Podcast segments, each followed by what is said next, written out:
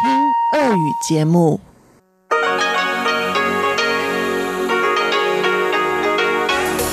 В эфире Международное радио Тайваня. Здравствуйте, дорогие друзья! В эфире Международное радио Тайваня. В студии у микрофона Чечена Кулар. Сегодня, 9 августа, в пятницу на остров Тайвань обрушился тайфун Ликима, но Международное радио Тайваня работает в штатном режиме, а это значит, что в ближайший час если вы настроились на часовую программу передач, вы услышите выпуск главных новостей этого дня и тематические передачи.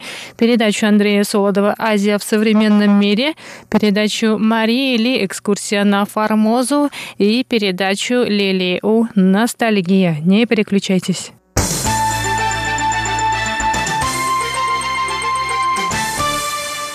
И, конечно, главная новость сегодняшнего дня – это тайфун Ликима. По информации на 12 часов 50 минут 9 августа в результате тайфуна Ликима погиб один человек, 9 ранены. Более 9 тысяч домов остались без электричества. 9 августа во второй половине дня тайфун Ликима утратил силу и превратился в тайфун средней категории. В северной части части острова дождь и ветер стали слабее. Однако в Центральном метеорологическом бюро Тайваня не исключает возможность обильных осадков в южной части острова, в частности в Пиндуне и Гаусюне. Кроме того, после 10 августа на юге Тайваня ожидаются осадки в течение нескольких последующих дней. К 11 утра 9 августа эпицентр тайфуна находился в 230 километрах к северо-востоку от Тайбэя. Сильный штормовой ветер движется к северо-западу со скоростью 13 километров в час. В метеослужбе сообщили, что волны на море к северу от острова во второй половине дня достигнут 6 метров в высоту. Сильные порывы ветра составят до 9 и 10 баллов. Из-за разбушевавшейся стихии 8 и 9 августа в международном аэропорту Тауяня были отменены 347 рейсов и отложены 128. Администрация аэропорта Тайюаня и тайбэйского аэропорта Суншань просят пассажиров узнавать последние новости о своих рейсах на сайтах аэропортов.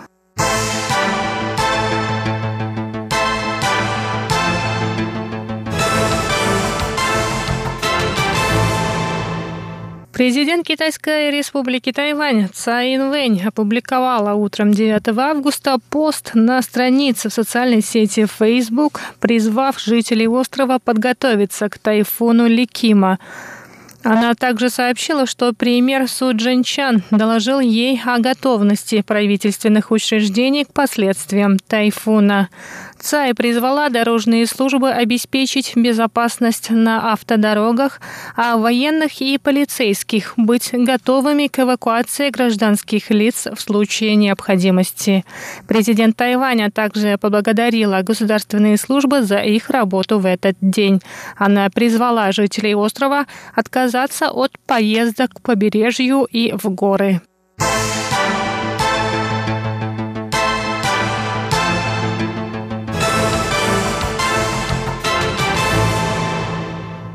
Тайваньское здравоохранение лучшее в мире по версии делового журнала и новостного сайта CEO World.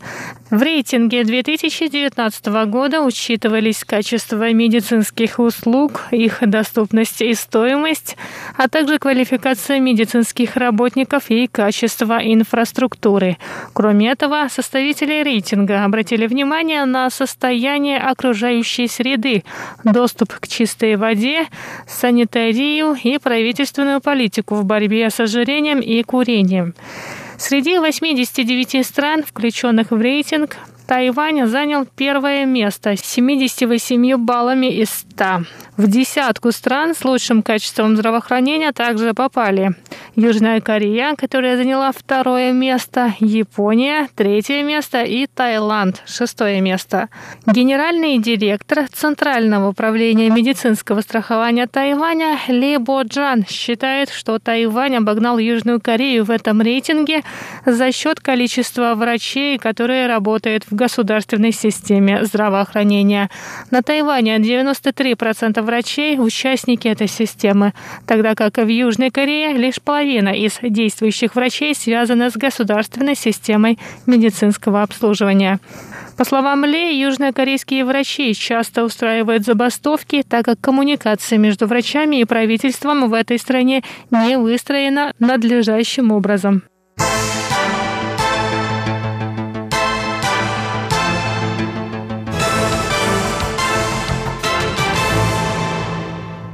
Управление по охране окружающей среды Тайваня сообщило 8 августа о предстоящем запрете на использование одноразовой посуды и пластиковых контейнеров для еды в гипермаркетах, торговых центрах и универсальных магазинах. Запрет коснется ресторанов, фудкортов и ларьков с напитками в 180 универсальных магазинах и 150 гипермаркетах маркетах.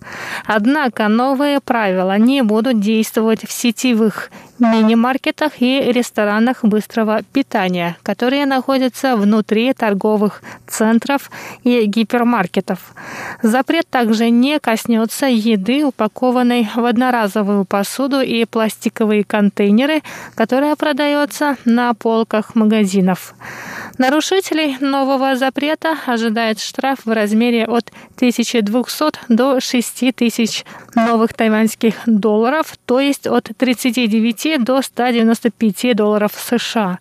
Руководитель отдела по утилизации отходов природоохранного ведомства Лай Ин Ин сообщила, что сроки ввода новых правил будут объявлены позже.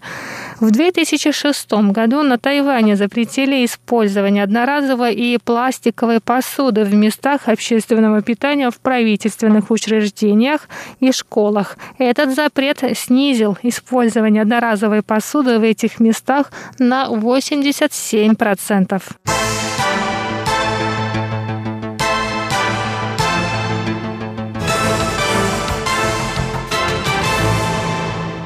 Выпуск новостей для вас подготовила Чечена Кулар. Далее в эфире МРТ прозвучат передачи «Азия в современном мире» с Андреем Солодовым, экскурсия на Формозу с Марией Ли и ностальгия с Лилией У. А я на этом с вами прощаюсь.